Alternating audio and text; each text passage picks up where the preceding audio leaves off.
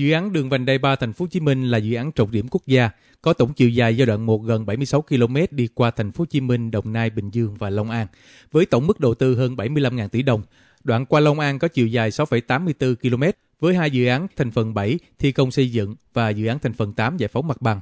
Đến nay toàn dự án đường vành đai ba thành phố Hồ Chí Minh qua Long An đạt khoảng hai mươi ba phần trăm kế hoạch, trong đó gói thầu X L một thi công đắp cát đường công vụ và tuyến chính, cọc khoan nhồi đạt gần mười bốn phần trăm kế hoạch. Đối với tuyến song hành đạt hơn hai mươi mốt phần trăm kế hoạch. Gói thầu X L hai thi công cầu Tân Bửu, tuyến chính, tuyến song hành. Nhà thầu thi công suốt ngày đêm để chuẩn bị lao dầm theo dự kiến tháng năm hai nghìn không trăm hai mươi tư.